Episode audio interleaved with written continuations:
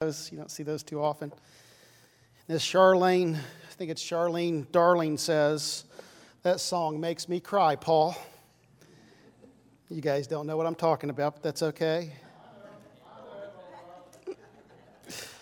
If you don't know what I'm talking about, ask your parents or your grandparents, and they'll know what I'm talking about. Stand with me, if you will, for the reading of God's Word. Thank you, guys. We'll be reading in James chapter 3 and actually going into verse 12 of chapter 4. So a little bit of a longer reading, but uh, bear with me as we read through this. Who among you is wise and understanding? Let him show by his good behavior, his deeds, and the gentleness of wisdom. But if you have bitter jealousy and selfish ambition in your heart, do not be arrogant and so lie against the truth. This wisdom is not that which comes down from above, but is earthly, natural, demonic. For where jealousy and selfish ambition exist, there is disorder in every evil thing. But the wisdom from above is first pure, then peaceable, gentle, reasonable, full of mercy and good fruits, unwavering without hypocrisy. And the seed whose fruit is righteousness is sown in peace by those who make peace. What is the source of quarrels and conflicts among you? Is not the source your pleasures that wage war in your members? You lust and do not have, so you commit murder. You are envious and cannot obtain, so you fight and quarrel quarrel. You do not have because you do not ask. You ask and you do not receive because you ask with the wrong motive so that you may spend it on your pleasures. You adulteresses, do, not, do you not know that friendship with the world is hostility towards God? Therefore, whoever wishes to be a friend of the world makes himself an enemy of God.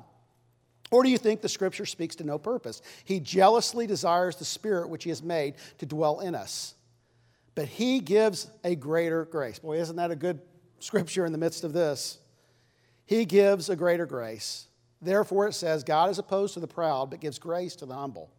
Submit therefore to God. Resist the devil, and he will flee from you. Draw near to God, and he will draw near to you. Cleanse your hands, you sinners, and purify your hearts, you double minded. Be miserable and mourn and weep. Let your laughter be turned into mourning, and your joy to gloom. Humble yourselves in the presence of the Lord, and he will exalt you.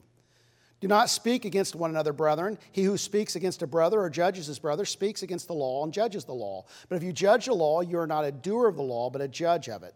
There's only one lawgiver and judge, the one who is able to save and destroy. But who are you to judge your neighbor? Lord, bless your word, multiply it in our hearts. In Jesus' name we pray. Amen. You may be seated. You ever suffer from information overload? You get too much information, you just, it just overwhelms you. Uh, I can remember several years ago, Terry and I, of course, all we had was boys, and, and we had to go to a girl's birthday party, and we had to buy a Barbie doll. And so I went to Walmart, and they had like a wall of Barbie dolls.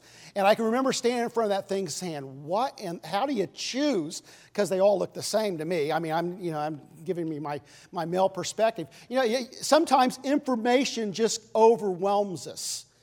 You know, we go, we go to the re- restaurant and there's too many items on the menu to pick from. you know, that's why there's a popularity with restaurants like Chipotle and, and with Cane's because they just do one thing and they do it well. Or Chick fil A. You know, you don't, you don't have all these choices. And sometimes it's better to have less choices on a menu. Amen?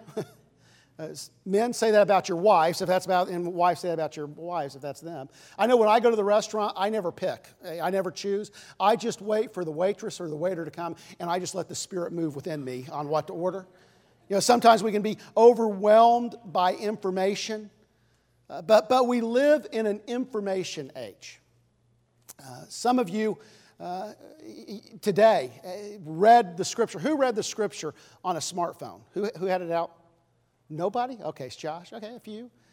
You know, we, we live in an information age. Now, I'm just old enough to remember prior to the information age. Yeah, I'm 52 years old, so I remember black and white TVs. uh, we didn't have a color TV till I was 13 or 14, and so I remember black and white TV. We, we didn't have cable. I remember three channels. We, we didn't even have rabbit ears because we lived out in the country, so we had the, the, the antenna tower. And so, you know, we used to have a motor on it, but when the motor would burn out, we'd have to climb up the tower if we wanted to watch Cincinnati TV or Indianapolis TV. Uh, you know, I can remember TV. Remember when TV used to go off? and they'd play the, the, the Star Spangled Banner and be, you know, I told the kids that the other day. I said, you know, TV used to go off at night. And they went, no way. You know, when I started practicing law, computers were just becoming in, into being the personal computers uh, that they use. And so, in, in my law practice, the, the, lawyer that I was working for had gotten actually the first computer they had ever had uh, when, when I came to work with him. You know, copiers weren't there, so they had to use those carbon papers. So, technology, information, and even as I've spoken, you, you, you could read the scripture that, that I've given you today. You could read it on your phone. You could look at commentaries. You could watch podcasts. You could hear hundreds of sermons just on your phone on the passage that I just read to you today. It's, it's an amazing day, the information that we can obtain. We live in the information age. Uh, we'll, we'll go to Guatemala next month, and in Guatemala, they don't have glass in their windows, but every person will have a cell phone. It's an amazing age. But even though we live in an information age, we are not necessarily wiser. Amen? I got a picture to prove it. yeah, how did this guy get in this thing? You know, we, we, were debating whether he came from the top or the bottom. And, and, and the humor of it is somebody probably took this picture on this guy's smartphone. Um, we live in an information age, but we are not necessarily wiser. And, and we see it all the time. Uh, we see all sorts of instances, and, and sometimes we even experience in our life where, where even though we have the information, we don't make absolutely the, the wise choice. So the issue is not obtaining information, but applying meaning to the information. And James uses the word wisdom in this passage. And, and I think most of us would acknowledge that there is a difference between knowledge and wisdom. There's a difference between uh, getting information and applying the information. Here, here's a couple simple definitions from the internet so we know they're right. Uh, knowledge is the acquaintance with facts, truths, and principles as from study or investigation. So this is, this is knowing things. Knowledge is knowing things. Knowledge is obtaining information. And then wisdom is this wisdom is the knowledge of what is true or right, coupled with just judgment as to action. In other words, knowledge is having information and, and, perhaps even having correct information, but wisdom is taking that true and correct information and applying it in the way that we live our lives, practically applying it in life. I wrote it like this Wisdom is practically applying true information to achieve a better way of life.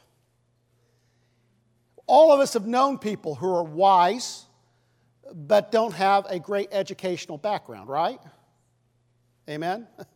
Don't look around at anybody, okay? And, and all of us have known people that have a lot of knowledge that aren't too wise. And don't everybody's looking at me now, okay? That makes me feel awkward. My dad is one of the wisest guys I've ever known. But, but I believe dad has used the phrase with me he liked eighth grade algebra so much he took it twice. Um, and, and, I think that's mean they didn't do so well. Uh, I, believe the phrase my dad, because I, I, believe he didn't get his high school diploma, he got a GED in the Navy. I believe the, the way dad phrased it was he was released on his own recognizance from, from school. And then in the Navy, he, he got his GED. And, uh, you know, but my dad is one of the wisest men I've ever been around. Uh, you know, the way he deals with people, the way he deals with life, he just deals with things in a wise manner. So, so we all have met people who are book smart, and people, the, the phrase you sometimes use is street smart. the ability to get along, the, the ability to live in a different way. And James is talking about wisdom, not in terms of the amount of information or knowledge that we have, but applying that information, whatever it might be, in a true and wise way, in a proper way. You know, the focus of, of James' book in, in this passage is is wisdom. And, and really, James looks more like an Old Testament wisdom book than any other book in the New Testament. It's, it's, it's almost as if we're reading the New Testament Proverbs. And James focuses on wisdom, and he focuses how wisdom is not information necessarily, but taking the information we have and applying it in a way that leads to an effective life. That this isn't about the volume of knowledge that you have, but it's about taking the knowledge and the information you have and using it properly. properly. Tr- truthfully, and, I, and I, I mentioned this in the first service, and I, I hesitate to say it again, but I, I think it's true. Truthfully, you've probably got enough Bible information to last you a lifetime. The question is whether you are taking that Bible information and truly applying it in your life. Does, does that mean we stop studying? No. But I hope we take what we know and use it. James is saying, wise people live differently. You know, we've went through three chapters, and we're in the fourth chapter. And I think James is getting to his point here. He's getting to an urgent message, and, and you, can, you can hear it in the way he conveys the message, how he writes this. You know, some pretty strong language. Cleanse your hands, sinners. It should shock us. It should wake us up. And, and, I believe James is getting to the center of his message, and he's saying, Wise people live differently. I want you to know, whoever you are, eh, wherever you've come from, you have enough information in your life right now to live wisely. Okay? Is there more information to gain? Can we learn more from God's Word? Can, can, we grow more in our knowledge? Yes. But we have, whatever information we have in our mind now is enough to live wisely with what we've got. Now, now from James' perspective, I, I think I, you see this as we've went through the, the, the, the readings over the past few weeks. He, wise people approach trials differently. Wise people respond differently to temptations. Wise people listen better. Wise people act on what they believe. Wise people treat people better. Wise people control their tongue. All these things that James eh, has been talking about are the characteristics of wise people. And it's not about the volume of knowledge, but it's how they interact with other folks. Wisdom is not knowledge, but wisdom is illustrated by how we live our lives. Now, when we see the word wisdom in the Bible, it's not simply uh, about about receiving information, but, but biblical wisdom is theocentric. This, is, this means it is, is God centered. So, so from, if we're going to consider this passage from how James intended it to be received, and if we're going to consider this passage how James is wanting us to hear it, James is talking about a wisdom that is God centered, not human centered, not person centered, not people centered. So I wrote it like this Wisdom is God's way practically applied in my life. In other words, God has a way of life for you and for me. And wisdom is when we take God's way and we practically live God's way. It's not just giving word service to it, it's just not talking about it, but, but it's taking what God says and living it. God's, God's way can be found in the Bible. Uh, I believe God's way can be found in a community of believers as they read the Bible together. I believe God's way can be given to us through conviction and through direction by the Holy Spirit. God gives His way, His revelation, in a lot of different ways. But you know, we, we use the Bible kind of as the basis to look at, at what God is establishing as His way. And then James gives what I believe are some practical application points, some scriptures that can help us examine our lives. And before we go through these scriptures, I don't want to create any false guilt, okay? So, so if, if you're hearing something from Pastor that that's true, I, am Lord, right now, may, may your spirit work beyond my words. I'm not trying to create false guilt, but, but I'm using the passage. It's just what the scripture says. And I believe these are checkpoints that James gives us that helps us understand whether we're living our lives in a wise way. Verse 14. But if you have bitter jealousy and selfish ambition in your heart, do not be arrogant and so lie against the truth. Bitter jealousy. Do, you resent others? Now, be, be honest. I mean, J- James is inviting us to be honest. Do, do you resent others? If you were going to do an inventory of your past week, how much of your past week was spent thinking about what someone else had or what someone else did, and was there resentment? Are your needs and desires the only thing that you're concerned about? The only thing that matters is that my needs are met. See, these, these are the practical questions that James are asking. Verse 16 For where jealousy and selfish ambition exist, there is disorder in every evil thing. Let me ask you, is your life full of chaos and confusion? Now, now I want to be very careful here. We live in a chaotic world. Amen? There is confusion all around. But I also believe this that God can place in the life of a believer, someone living His way, a state of order and stability, even in the midst of chaos and confusion. You know, life can be a mess, and, and, we've all met that person where their life, everything's going haywire, but in the midst of this stands this person that demonstrates steadiness and control in the midst of confusion and chaos. So, so I don't want to create any false guilt. Maybe things are going haywire at work and things are going, and, and I'm not trying to, to, to, to create some false sense of guilt. But I believe the Spirit. Do, do we still believe the Spirit speaks? I believe the Spirit can still take these words and, and help us. You know, you know, sometimes we feel, and, and, and maybe, you know, I always assume people come from the, the same background that I have. You know, I've been in the church.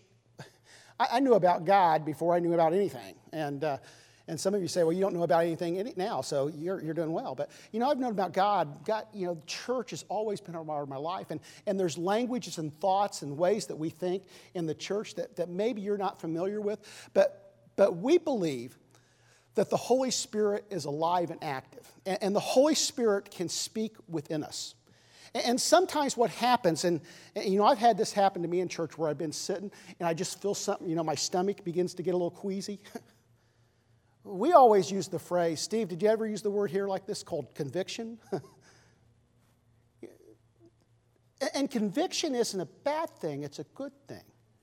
It's a way God gets your intention and says, hey, you know, this isn't right and there's something better for you.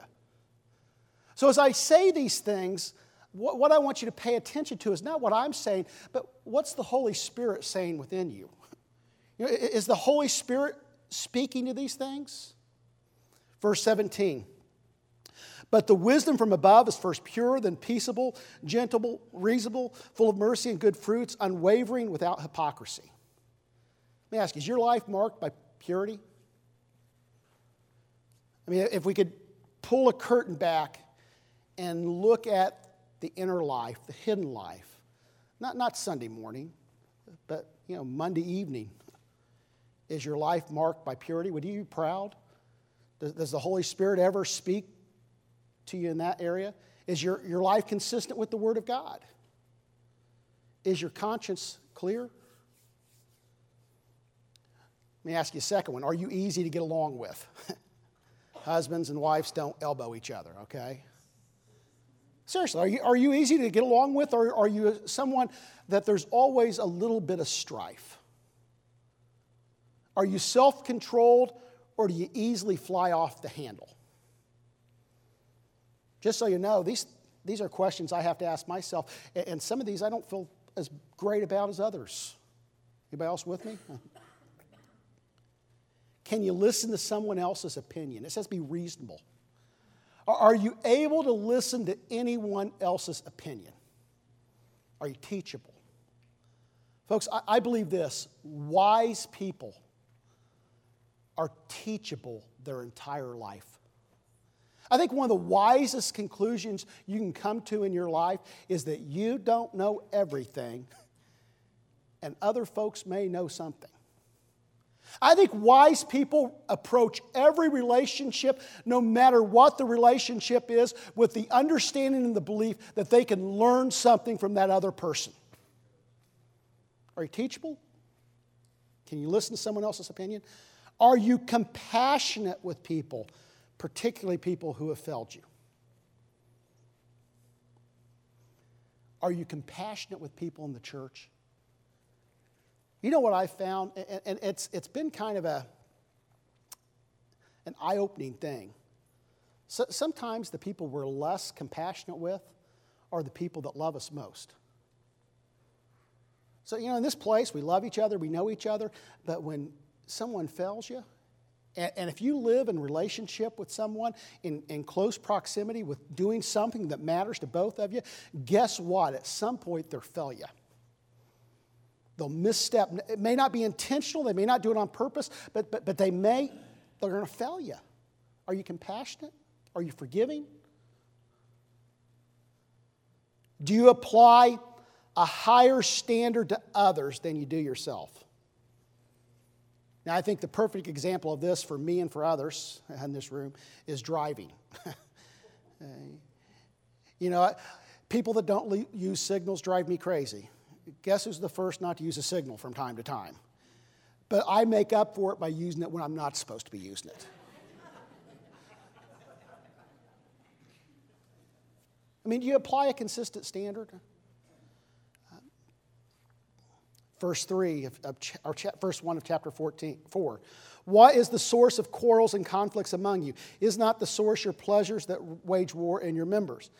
Let me ask is there an undue amount of conflict in your life? Do you guys remember what, what was the pig pen? Remember pig pen? On Charlie Brown, pig pen used to have that dust that followed him everywhere. Does conflict just tend to find its way around you? That wherever you go and, and, and maybe say, well, Pastor, it's not my fault.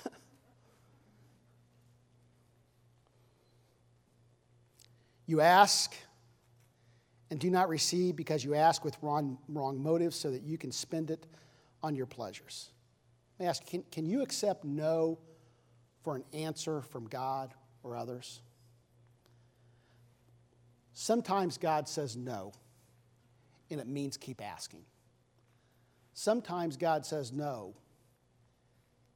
and it means no. Can, can you accept that? Can, can you accept a closed door from God? You know, I think it's important, and, I know these are hard questions or can be hard questions, and, and, I understand that, you know, that the, the possibility of, of emotionally wrangling and, and manipulating. I don't want to do that. I want us to just be honest where we're at. This has got to be a place where we honestly evaluate ourselves. Folks, if we can't be honest with who we really are and what we need God to do in our life, we're, we're never going to get anywhere, are we?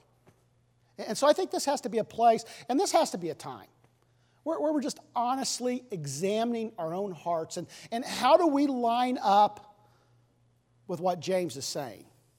Two weeks ago, we were coming back from Myrtle Beach, and, and um, I was putting gas in the car, and, and I just happened to glance back, and I think it had to be intentional, and there was a razor blade in, in the tread. And it had been pushed in far enough so you had about that much gap in the tread. And so we had to call the um, car rental place and they had to come out and change it for us and all that stuff. But, but I thought, man, how, how dangerous was that? If, if we'd have got, you know, we were getting ready to get on the highway, going 70 miles an hour through those, those mountains, you know, who knows what would have happened? Um, maybe just a flat tire, but who knows?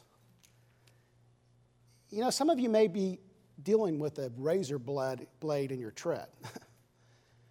and, and life's going to hit in the next few weeks, and, and, and everything's just going to blow apart.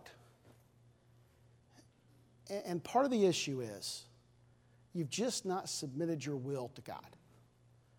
Uh, you've not taken what you've known and you've not taken God's way and applied it to your life. See, see, the good news, James seems harsh. I'll be honest, as you read this and you listen, James seems very harsh, but he's not. Verse 7 Submit therefore to God, resist the devil, and he will flee from you. Draw near to God, and he will draw near to you. Cleanse your hands, you sinners. Purify your hearts, you double minded. Be miserable and mourn and weep. Let your laughter be turned into mourning and your joy to gloom. Humble yourself in the presence of the Lord, and he will exalt you. What's James saying? James is saying, you know, this is important enough to be serious about. This is so important that it's worth, it's worth laying at an altar on your face and crying because you're heading for disaster.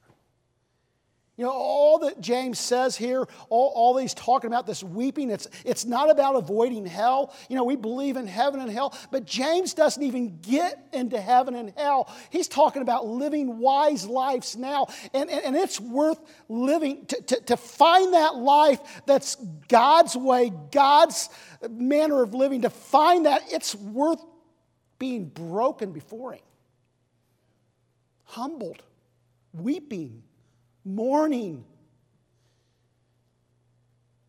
I wrote down self examination and a proper response leads to real life. In other words, if, if we're living less than what God has in mind for us, as we examine ourselves, we let go of ourselves, and we allow God to take primary place in our life, it, we can somehow find real life, and this is important enough to be broken about. James says at the beginning of his book, I'm a slave to God. That's how James identifies himself a slave to God. That means not my will, but your will. Not, not my way, but your way. Not, not what I want, but what you want.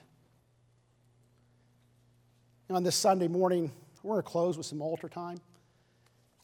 It's, it's 10 till noon. This is a short message. Stand with me if you will. Amy, come and play.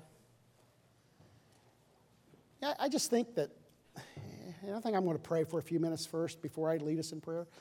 I, I think we just need to spend some time in prayer. Maybe it's some of the things we've talked about. Maybe it's your tongue, and maybe it's temptation, or maybe it's trials that you're going through, and, and you just need God to touch you. Maybe it's just this ideal of who's on the throne, who's number one.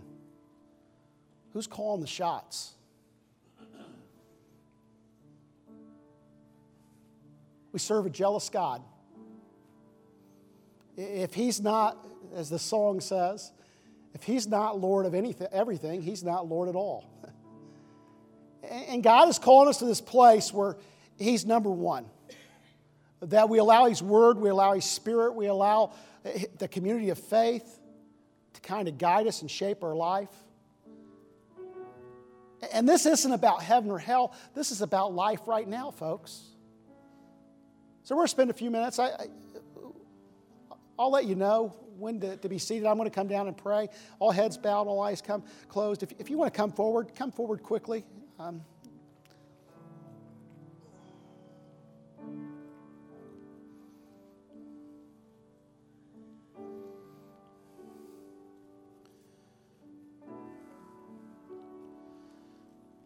I'm going to be seated, or you can be seated. I'm going to come and pray for a few minutes, and then, and then I'm going to lead us in prayer in about five minutes. But spend some time talking to God.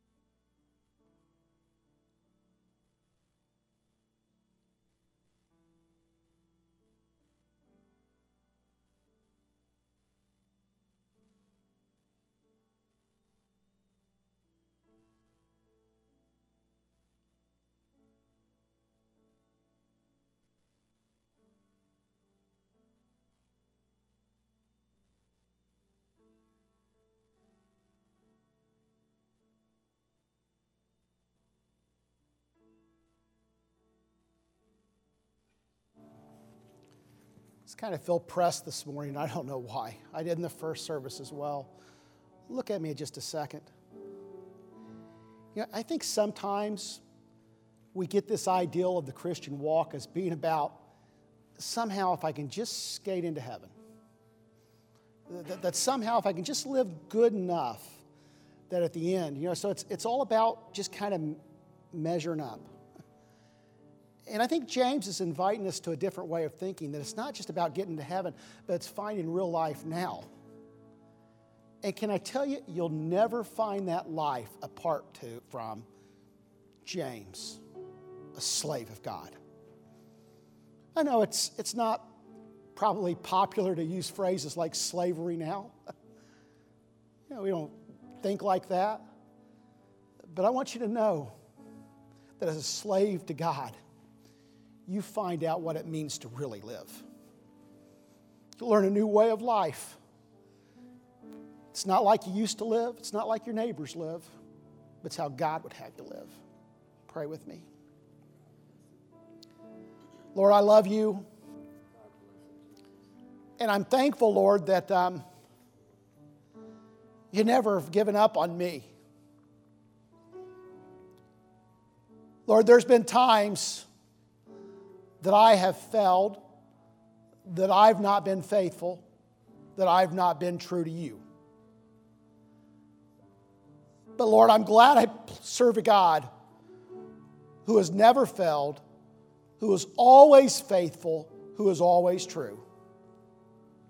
Your love never ends. And Lord, in my wanderings and my failures and my shortcomings, your Holy Spirit has pursued. While we were yet sinners, Christ died for us. So no one can boast because salvation comes from God alone. So, Lord, we give you praise today that each of us have strayed, each, each of us have went our own way but in your grace, you invite us back into the fold. Not, not merely as, as debtors, Lord, but, but Lord, we, we're invited back into your house as children, joint heirs with Jesus Christ. As we give ourselves to you, as we give ourselves away, Lord, we find life, real life. So help us, Lord to keep our eyes on you. Lord, may we take this as serious as James suggests. It's worth crying for, it's worth being broken for, it's worth giving everything for. And Lord, may we live your way in your will. Now, Lord, be with each person that's been here today. Lord, bless them, uh, keep them, draw them. Lord, I pray that your Holy Spirit will do a work uh, that, that I could not do. Lord, if anything I've said has been wrong, Lord, remove it from their memory. But Lord, may you continue to indwell us and change us and move us. And Lord, as we go from this place, may we be the church, bringing glory to you in all that we do, loving, shining, being salt and light and I give you praise, Father, for what you've done and what you're going to do. In Jesus' name we pray. Amen. God bless.